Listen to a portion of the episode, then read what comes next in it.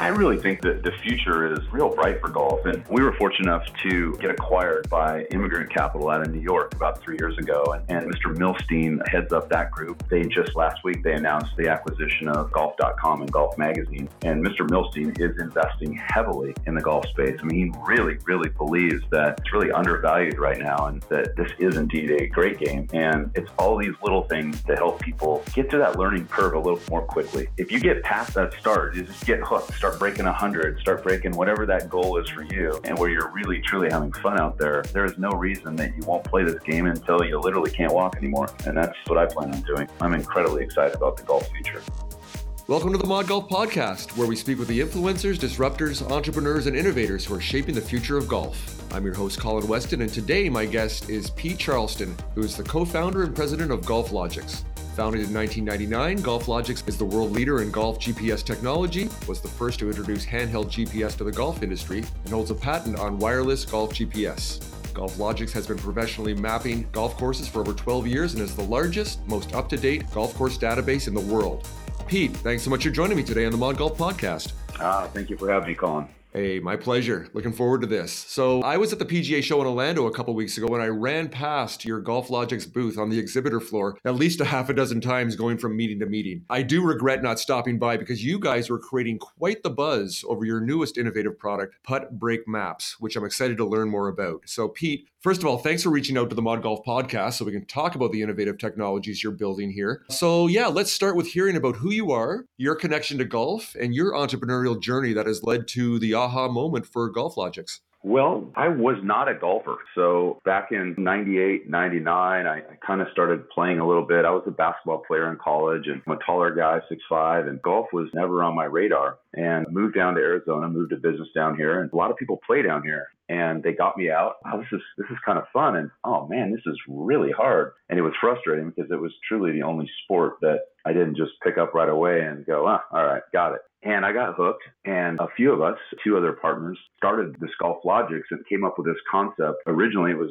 how come you can't track how far you hit the ball and, and plan your round and suggest what clubs I should hit based on the distances that I hit my clubs? And we put a patent out there and formed GolfLogix and got this thing started way back in, in 1999. So that was, uh, yeah, gosh, almost 20 years ago now. So looking at this as as an entrepreneur, that's kind of that startup moment here. So what was the pure problem or pain point that you saw? You did touch on a little bit there that you really saw. You can see that you cracked the nut on here with what you were creating first out of the gate with GolfLogix. Well, I didn't know what I was doing, so I was just learning how to play the game. you know, and I got. That's so honest. I love that. I, it's kind of like me. I say ignorance is my superpower. If I actually knew beforehand how, what I was getting into, I probably wouldn't have tried in the first place. So, uh, yeah. So keep going. I love that. It's okay. So you didn't know what you're doing. So where did you go from there? Yeah, I got out there and I'm like, God, you know, what club? I kept asking. One of the guys that I played with was a pretty good golfer. He was a five or six, and I kept going, what club do I hit? What club do I hit? And frustrated that you didn't have any kind of a tool, specifically a digital tool, to help you learn the game faster and give you feedback based on what you actually do in the golf course. So it's very interesting. Over the 20 year span, one thing I love about Golf Logic so far is you haven't just created one thing and just hope that it hits. You guys have progressively experimented and innovated over the last couple of decades. So let's bring that fast forward then. Please fill in the gaps uh, along the way if you care to. But tell us about Putt Break Maps. Tell us about what you've created there, because that was really creating a stir at the show, and that, you've got some interesting things going on there. So tell us about that, Pete. Sure, Colin. Well, as you saw at the show, our booth was absolutely slammed. And, you know, I feel like we were one of the truly innovative new products that were at the PGA show this year. And we created this product called Putt Breaks, which sits within the GolfLogix app. And about two years ago, we saw the PGA Tour players using this thing on TV, and we're like, my partner and I are watching this. What the heck is this? And did some more research and realized that they had these things called green books, and they were the contours of every green on every course they play on the tour. And as we started doing our research, we realized that 80 plus percent of the PGA Tour golfers are now using these green books to either help read their putts or to confirm that they got their reads right before they putt. And we're like, God, why can't we do this for the amateurs? And short two years ago, we were able to get this thing moving, and we, we, uh, like you said, we launched at the PGA Show this year. Nice. Now, we've had a previous conversation. One of the things I really admire about you, this is not easy to do because you just can't go buy this database from somewhere else. You guys, as part of your team and part of your service offering, you have to physically go out and, if I get this right, you have to laser shoot each green of the courses that you're at. So that is part of your barrier to entry against competition too, because you have that as a database. Did I get that right? Is that what you guys have to do to go out there to create that database? Exactly. It's, it's an incredibly time consuming project to get all this 3D green data on every course and every green on every course out there. And it's also, as I discussed previously, there's subjectivity involved as well. We actually have to look at every green on every course that we map and make sure everything looks and flows as it should to give the golfers the best read for their putt. I know it's a, a, tricky thing to do here on a podcast to use words to describe something that is so visual. But can you describe that? Let's call it the player journey. Let's say myself. It's the first time I actually have it and I'm playing the first hole. It's not just the green, but also my ability to actually make a selection, a more intelligent, informed selection with my approach shot. Is that correct? So maybe run it through with, let's say I've just loaded up the app and I'm using it for the first time. So run through the journey for me, please, will you?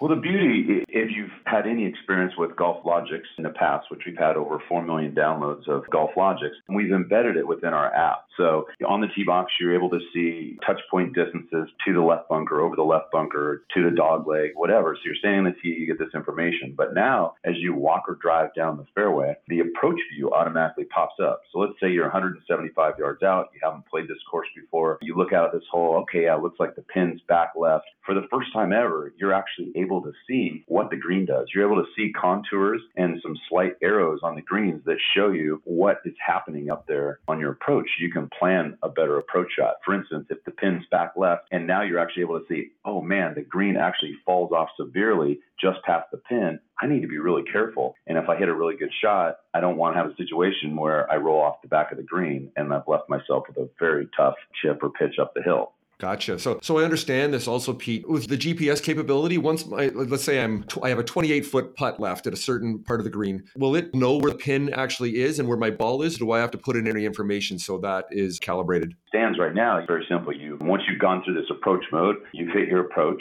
and then when you walk up to the green, it automatically defaults to the green and basically says it's time to putt. And you simply, just with your finger, you've got this nice full screen image of the green. You drag the pin to where it is, you drag the cup to where it is, or the, the cup and the ball. And it actually says basically, read my putt. It rotates the view and then shows you exactly what your putt's going to do from behind your ball. So now, with certainty, you're going to know the putt's going left, it's going right, or it's going uphill or downhill. So we're trying to take that darn guesswork out of the game with respect to green reading. Right. I will say you've done a nice job with the user interface and the in the graphical interface also because that's a lot of information there, but you do it in a very elegant way. So congratulations on that. I, I will, by the way, for our listeners here in the show notes, I will put links to not only your website but also to some YouTube videos so they can see firsthand what it is you've created there. Well, I want to switch gears a little bit here, Pete. Can you tell us a bit about the company culture you have there with GolfLogix, about the, the team you have, not only the management level, but also with the technology and innovation side to experiment? Because obviously you guys have this thirst for curiosity and always innovating from what you're actually creating. So can you tell us a bit about the company culture there at GolfLogix? Sure. We've got a really fun, young, aggressive more of a tech culture here. And we've been really fortunate. Most of our employees have been here for a long time. And as we've grown, as we've pivoted, changed, moved our business model in different directions, we've been able to find places for all these different people to explore different avenues in their careers. And it's really, really low key here. We've got a new office that we moved into about six months ago in, in the heart of Old Town Scottsdale for those of you who've been to Scottsdale, we're literally right in the middle of all the bars and restaurants, and it's great. Everybody can now walk to work, walk to restaurants. We've got little cruiser bikes for everybody to, to ride around town, and and we actually have a full golf simulator, a full swing golf simulator right in our office. So many of our employees are up and in between projects, they're up hitting balls on the sim. And it's a really fun culture here. Sounds awesome. I think I'm going to check your website to see if there's any job openings there. So I'll apply. Sounds good. Sounds really good. Want to ask you because you've obviously been in the, the entrepreneurial game for a while, and you guys certainly are not a startup, even though it sounds like you still have that startup culture to kind of keep things fresh there, which is important. And you've probably seen also, Pete, some companies kind of get away from that once they become more mature as an organization. It sounds like you guys have that vibrant curiosity still alive there, which is great. So I'd love to hear your thoughts on how can I put this? It takes a village to actually build something like this. You can't do it on your own. So I'd like to hear over the years the partnerships that you've had or even the mentors that you've had that have helped you along the way personally and also help the company with the partnerships to get to that next level to propel you forward. Sure, we've had a lot of great partners along the way. And we were the first company to launch a handheld GPS device in the golf space. And you know, we partnered with Garmin. We tried to build a device on our own and realized back in 1999, 2000 that there just weren't a lot of choices out there. And, and we found Garmin launched with this eTrex device. And we ended up contacting them, developed a relationship there, and we ended up writing all of the golf software for a handheld GPS device, which we sold direct to the golf course. We brought in a lot of different investors, generally fifty, hundred thousand dollars at a time. So it was like block and tackle, hardcore fundraising, which which I actually enjoy. And what was crazy is we got all this, we got it to market, we put it out in the golf courses, and the first product we launched with actually had all, like a full kiosk at the golf course. And you actually checked out the device and it was personalized, and you went out and played and logged and tracked, you know, all your shots. And at the end of the round, you plug this device in, and it printed out a three-page color printout of each hole, where you landed, what club you hit, how far you hit each shot, your average distance for your clubs, your longest of the day it was so amazing, but we realized that we were way too ahead of our time. And most people were like, whoa, this is too much work out in the golf course. I like the data, but I'm not willing to spend the time out there. So we had to pivot and we scratched all this great stuff we put together and we gave people simple GPS to the front, middle, back of the green and carry distances. So it was a, a huge learning experience there early on in our start. And I know also myself as an entrepreneur, you put things out there that you find out after testing them for a while that you are two, three, five years ahead of where, even with, let's say, the technology is or capacity or big data, or even more so, with the, the appetite for customers. So it sounds like you had to dial it back, almost go back to that lean startup methodology and offer the key features because everything else was performance oversupply, I guess is a way to say it, for that particular time. And then you had to slowly roll those out when the market was ready for them. Would that be fair to say? Oh, very fair. And we had to work within the confines of this device that was already out there and its functional capabilities, which was a challenge to make it easy. And there, there weren't touchscreens back then like that we all have now. Yeah. Working with these buttons on the sides and the front, we had to make them work within our product. So it was it was quite fascinating. And then the USGA and R&A changed their stance on electronic measuring devices in January of 06. So before that, we just sold direct to the golf course, either on a purchase or lease type of program, and they would hand them out to their golfers. And SkyCaddie was selling their device via Palm and then their first kind of SG2 and some of those devices directly to retail. So when the R&A changed that stance, we're like, boom, went back to our shareholders and said, hey, we've got a great opportunity. Let's get off the course and let's go sell direct to retail and sell to consumers. So we raised a, a bunch more money, got out there, immediately started mapping all these courses, and we were able to launch and had a very successful launch in 2007 and 2008 to all the consumers out there through green grass golf courses, through Dick's Sporting Goods, Golf Galaxy, you know, all the different sporting goods stores out there. So you found going that consumer play, going business to business, was definitely the route to go there rather than directly to consumer one at a time. Oh, it was huge. I mean, it was such a major pivot point in our product life cycle, and we raised a tremendous amount more money. In 2008, we contracted with Kostis and McCord. They did our infomercial. It was one of the most successful infomercials of its time back when they used to let you run those 30 minute infomercials. And we we had our foot on the gas pedal. Right, right. It, it, was almost like you know, pardon me saying this, but it was almost like you're hooked on crack. You you ran an episode and you literally saw these downloads or the orders coming in online, and then we actually had telesales, 800, call, and it would sometimes you were just hot that day, and they were just the orders were pouring in, and the more that happened, you're like, boom, let's air again this afternoon, let's run it again, it, it was the most fascinating. I mean, I remember the first day we launched the first infomercial that went live. It was like 5:05 a.m. or 5:02 a.m. or something like that, West Coast time. And my partner and I and, and everybody in the company were sitting in front of this TV in our office lobby, and like, boom, it starts to air. Nothing, crickets, crickets, and then you have like the first upsell offer at minute number eight, and all of a sudden, like, boom, we got an order. We're all cheering, yay! And then it just goes ding, ding, ding, ding. This is unbelievable. And what's crazy is that the more you spend, we did everything on the Golf Channel, but the more we spent on the Golf Channel on these infomercials, the more it drove the retail demand because some people didn't want to buy through the 800 line or online.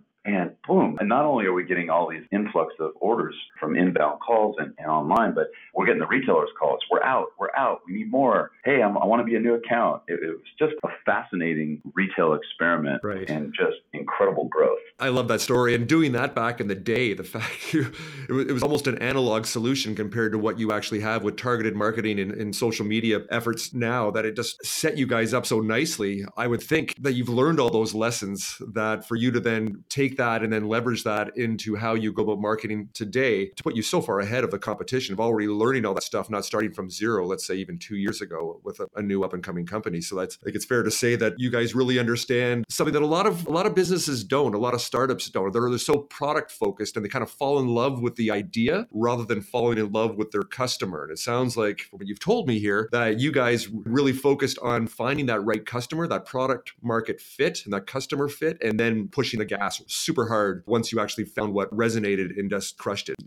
Is that a fair analysis of what you've done? Oh yeah, yeah. And, and we are we are a company that if we find a vein or a sweet spot or, or something that with our marketing that works, we literally will just absolutely stomp on the gas pedal. Okay, spend, spend, spend, spend, spend, spend, and then we closely monitor all our acquisition costs and our cost per customer, whether it be install or registration. And the minute it starts to get expensive, boom, you back off. And then all of a sudden you find another means to jump in and boom, you go at it. Right. It's a cat and mouse game and you've got to really be nimble and, and want to experiment with a lot of different methods to get good success.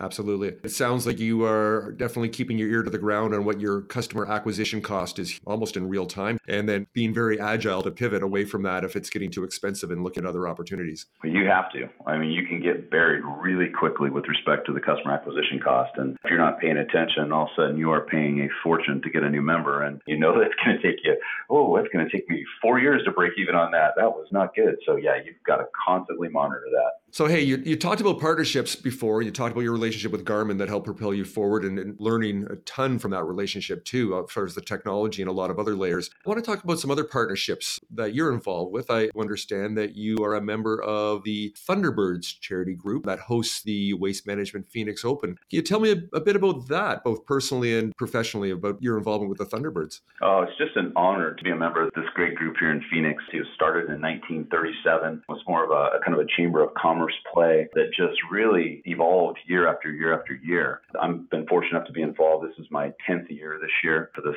this last record breaking open. I might might mention we, we did over 700,000 fans came to, to see our event over the course of the week. It was perfect weather, 80 degrees every day, and there were a lot of smiles.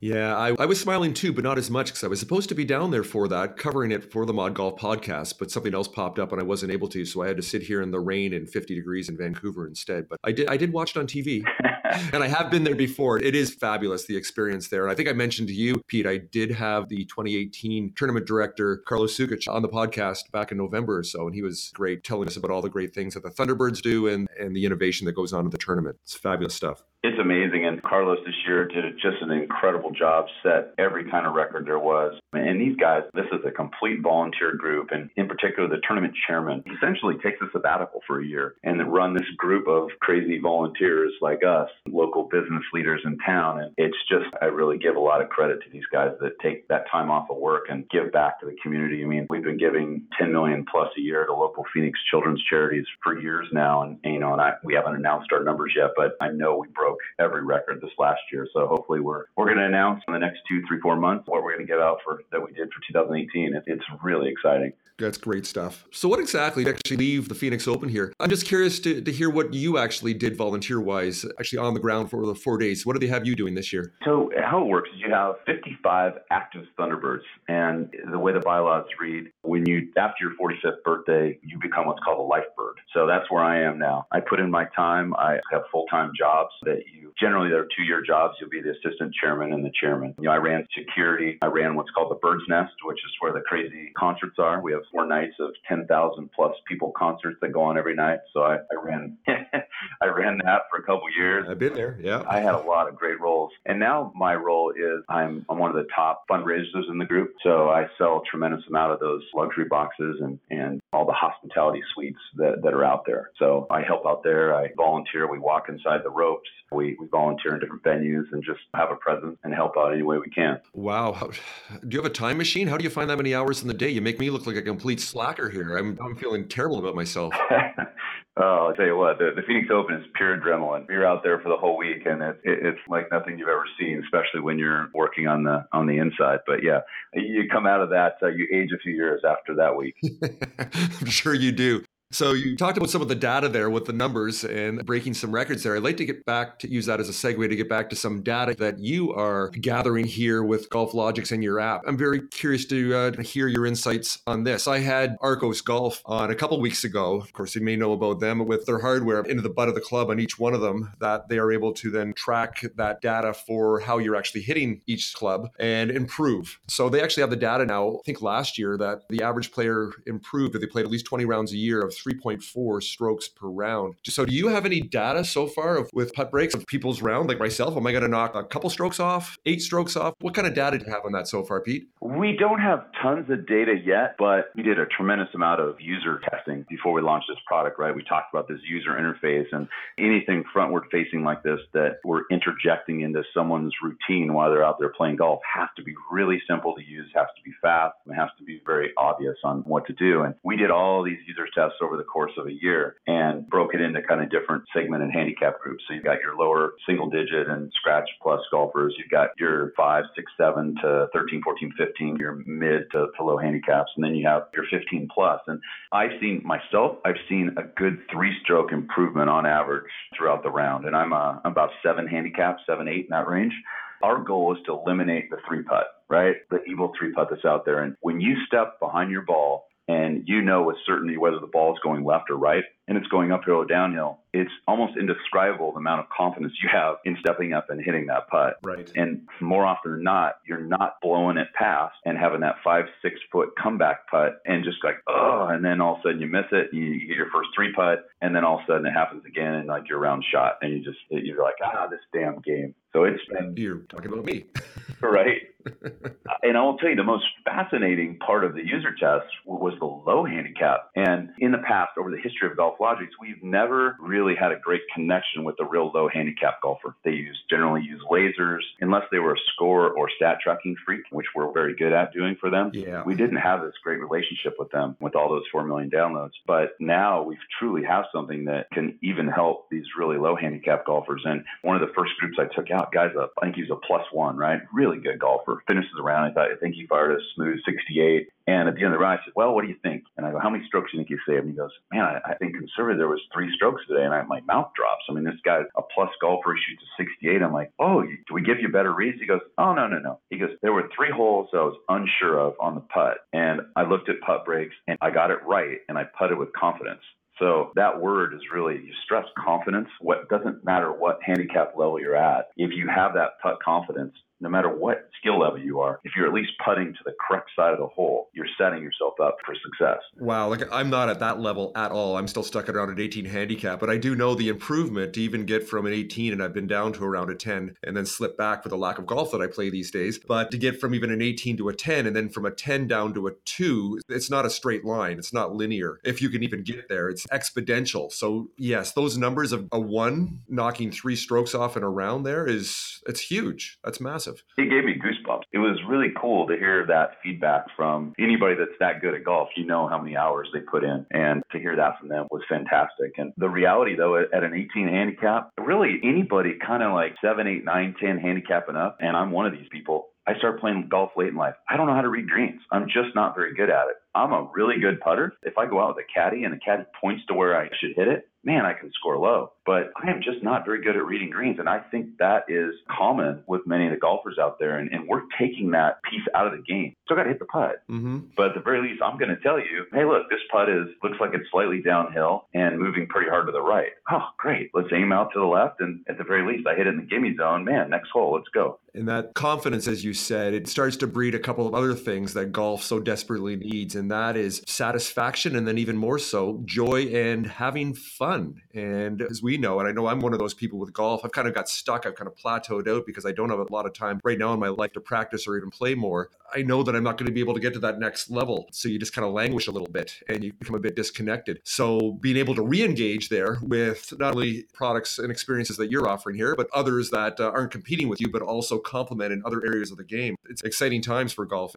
So I wanted to ask you this. It sounds like you appeal to pretty much everybody on the golf spectrum as far as improving Have you found out even from the show, just from conversations, are you appealing to people that are even just starting the game? Those people that like myself that are in the middle as far as your ability, and then also the low handicappers. Are you finding that what you're offering here does appeal to golfers across the entire spectrum? Absolutely. It's one thing when you have different types of equipment. Well, some equipment is just not meant for a really high handicap or a beginner. Don't pick up a set of blades if you're just picking up the game, right? You're making it very hard for yourself. There's all these different things that can help you along your journey of learning how to play golf. And we feel like with GolfLogix and putt breaks, if we can give you a little edge on the green and get you over that hump, I mean, golf is hard enough, right? I mean, this is an evil game. I mean, I mean that in a great sense, right? If we can get you out there and help you as you mentioned, have more fun. If you can score a little bit lower because you're not as frustrated on the greens. Uh, I hear you. And we all know, like, you've got these plateaus, right? Ah, I just want to break 110, right?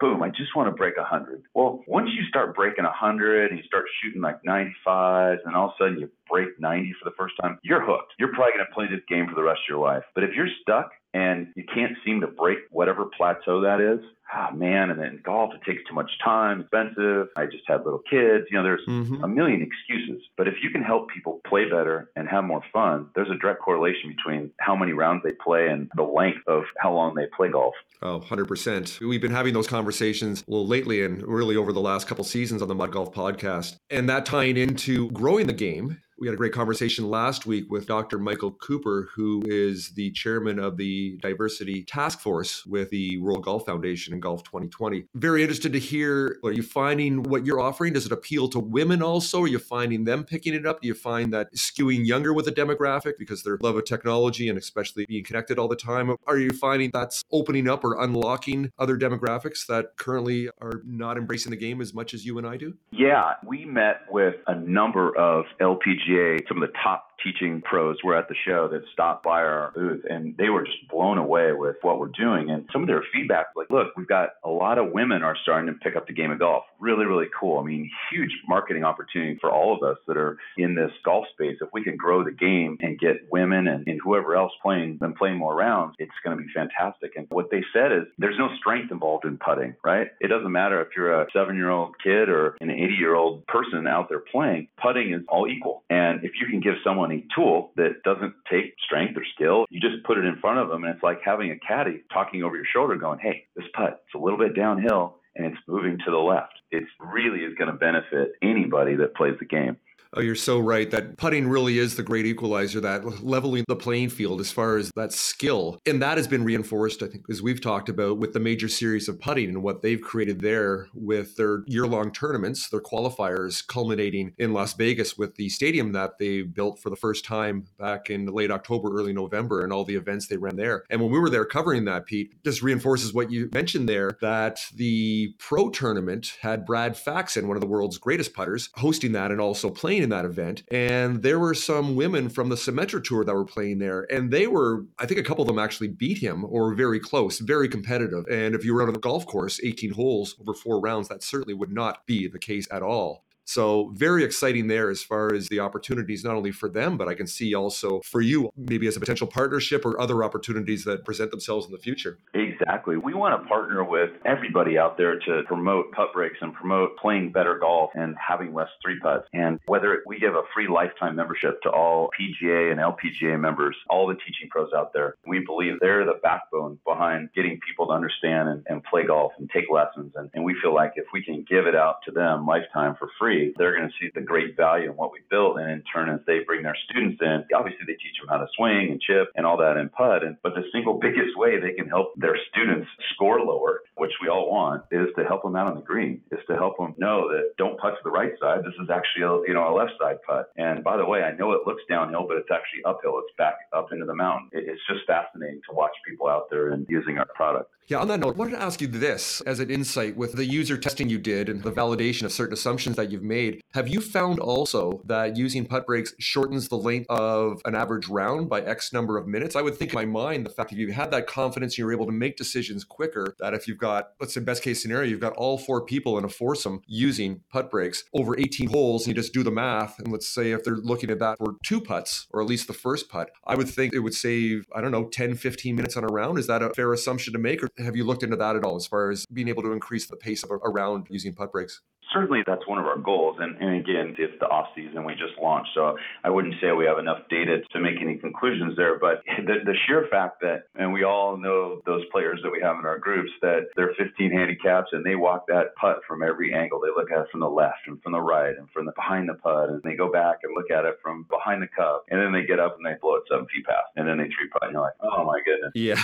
and to the extent that we can help with that routine, yep. and to the extent that we, we can shave off some time, it's a learning curve like any new product. But once you get out there and you figure out, boy, all you got to do is place the ball, place the cup, boom, go. You don't have to walk around it as much. And you don't have to understand the valley effect or the ball breaks towards the water. Our device doesn't care, or at least our data doesn't care. It's going to give you exactly what that green does on every green. So if we can shorten that routine, and then as you mentioned, Colin, if we can help you have less three putts or have a couple one putts during the round, all of a sudden you're shaving three, four, five strokes off. You're right. I mean, how much time does it take off? Hopefully we do. Pace of play is important. Absolutely. I can even just think right now, just doing the math, that if an average being on the green takes, I would think around, you know, 10 minutes for a foursome, if you that in half, because of the time you get the read and the confidence. And my math is correct here. It takes less time to take one putt than it does for three. So you're saving time there already. Yeah, what we have today is amazing. But what we're already working on, it's even going to be faster. And I'm just going to blow everybody away. And we hope to have something else that'll be an upgrade come out this year as well that'll just blow everybody's minds. So we never stop. We're always trying to move forward with new innovative ideas. Well, on that note, I wanted to ask you here as we finish up what are the future plans or what can you tell us about 2018? What's your strategic plan here and your rollout? What do you hope to accomplish over the next golf season? Well, this is going to be incredible year for us. You know, we're going to call it a, a breakout year. And as I mentioned earlier, we had this kiosk idea that we sold at the golf course, and then we pared it down, and then we had sold this device that gave you distances out there, and then we pivoted and we did this retail play. And then in mid 2008, like at the peak, I mean, we, we were doing our best year ever. The first smartphone started coming out with GPS, and the economy was starting to move. And my partner and I went back to our board and we're like, gentlemen, I know we're having the best year ever, but I think we ought to shift out of hardware and let's go into software and put this on a smartphone device. And so they're like, okay, let's try it. And of course, we were the first company to launch with a smartphone app and gotten over 4 million downloads. And so we're constantly moving since 2009 in the smartphone space. And to launch Putt Breaks, get it live this year is an incredible feat for us. But we are already working and testing a newer version of what we've already built I don't want to talk about it yet because it's not done and I don't know what it's ultimately going to look like, but it is even more of a game changer than we have today. It really simplifies the process of getting your putt reads and makes it more fun out there. Well, I guess you have no choice but to come back on the Mod Golf podcast in the future and tell us all about that. So, looking forward to the progressive innovations you guys are making over there at GolfLogix. Well, I'm going to go now and download the app. I haven't done that yet. So, you'll have 4 million one users after I do that. So there you go. There's my bit to help the cause. As we finish up, one more question I'd like to ask my guests this. I, I want to hear your thoughts. You've been involved for, gosh, over 20 years now in the golf industry. I'd like to hear your thoughts of the future. What do you think 20 years from now, or even 10 years from now, not only with what you're doing, but overall as far as the future of golf, from some small little tweak to maybe some big, hairy, audacious idea? What are your thoughts on that, Pete? I really think that the future is real bright for golf. And we were fortunate enough to get acquired by Emigrant Capital out of New York about three years ago. And, and Mr. Milstein heads up that group. They own a majority in Nicklaus Golf, and they own Mira and TrueSpec. They just last week they announced the acquisition of golf.com and Golf Magazine. And Mr. Milstein is investing heavily in the golf space. I mean, he really, really believes that it's really undervalued right now and that this is indeed a great game. And it's all these little things to help people get to that learning curve a little more quickly. If you get past that start, you just get hooked, start breaking 100, start breaking whatever that goal is for you, and where you're really, truly having fun out there, there is no reason that you won't play this game until you literally can't walk anymore. And that's what I plan on doing. I'm incredibly excited about the golf future.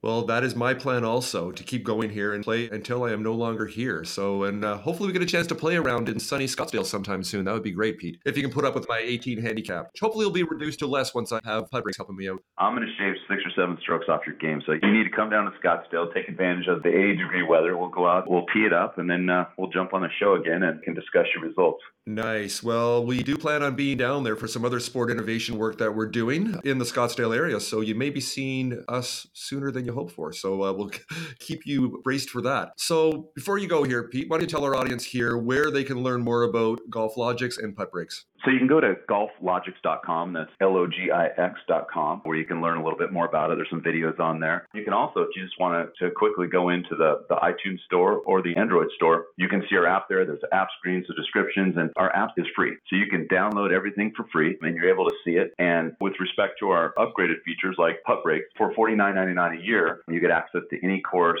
anywhere that we have mapped with putt breaks. And we also give a seven-day free trial. So we believe in our product so much that download it for free free. Go out there, you get to use it for seven days. If you like it, great, upgrade. And if you don't, no harm there. You'll still get the free GolfLogix app for life that gives you distance to the center of the green, gives you 3D yardage book quality imagery of, every hole on every course. So it's a no-brainer to go out there and give it a try. Good stuff. So let me do the math in my head here. So you're going to save me seven strokes a round, and that means I'm going to enjoy it so much. I'm going to play at least 20 rounds a year. So that's 140 strokes you're saving me. So basically, it's about 20 cents a stroke. That's good ROI for me. I like that. That's a good investment in my golf game. I would say so. And for those of us that like to wager a tad out in the golf course, mm-hmm. I think the way to play it is you don't tell your playing partners that you have this new app with putt breaks and take them a few rounds before you finally let them on and let them in on the secret and they can download it as well. But I, I think you win your annual feedback in a matter of a couple rounds. Agreed. So yeah, just don't tell your friends you have the secret sauce that you guys have created quite yet until it's too late. Good stuff. All right, why don't we leave it at that? So, Pete Charleston, president and co founder of GolfLogix, volunteer with the Thunderbirds and the great work you're doing there, and who I would certainly say is a true entrepreneur. So, Pete, thanks so much for your time today for joining us on the Mod Golf Podcast. Hey, thank you, Colin. Love being on the show and look forward to jumping on again at some point. Perfect. Sounds great. All right, have a great day. Hey, you too. Bye bye. I hope you enjoyed listening to this week's episode of the Mod Golf Podcast with GolfLogix co founder and president, Pete Charleston. To learn more about the GolfLogix app and their latest innovative feature putt breaks that empowers you to quickly read greens like a pro on your smartphone and sink more putts, go to our episode show page at www.mod.golf for links to websites, social media feeds, images, and video content. Please join me again next week when I speak with Sandy Cross, who is the PGA of America's Senior Director for Diversity and Inclusion diversity is being invited to the party and inclusion is being asked to dance. Those invitations are very powerful.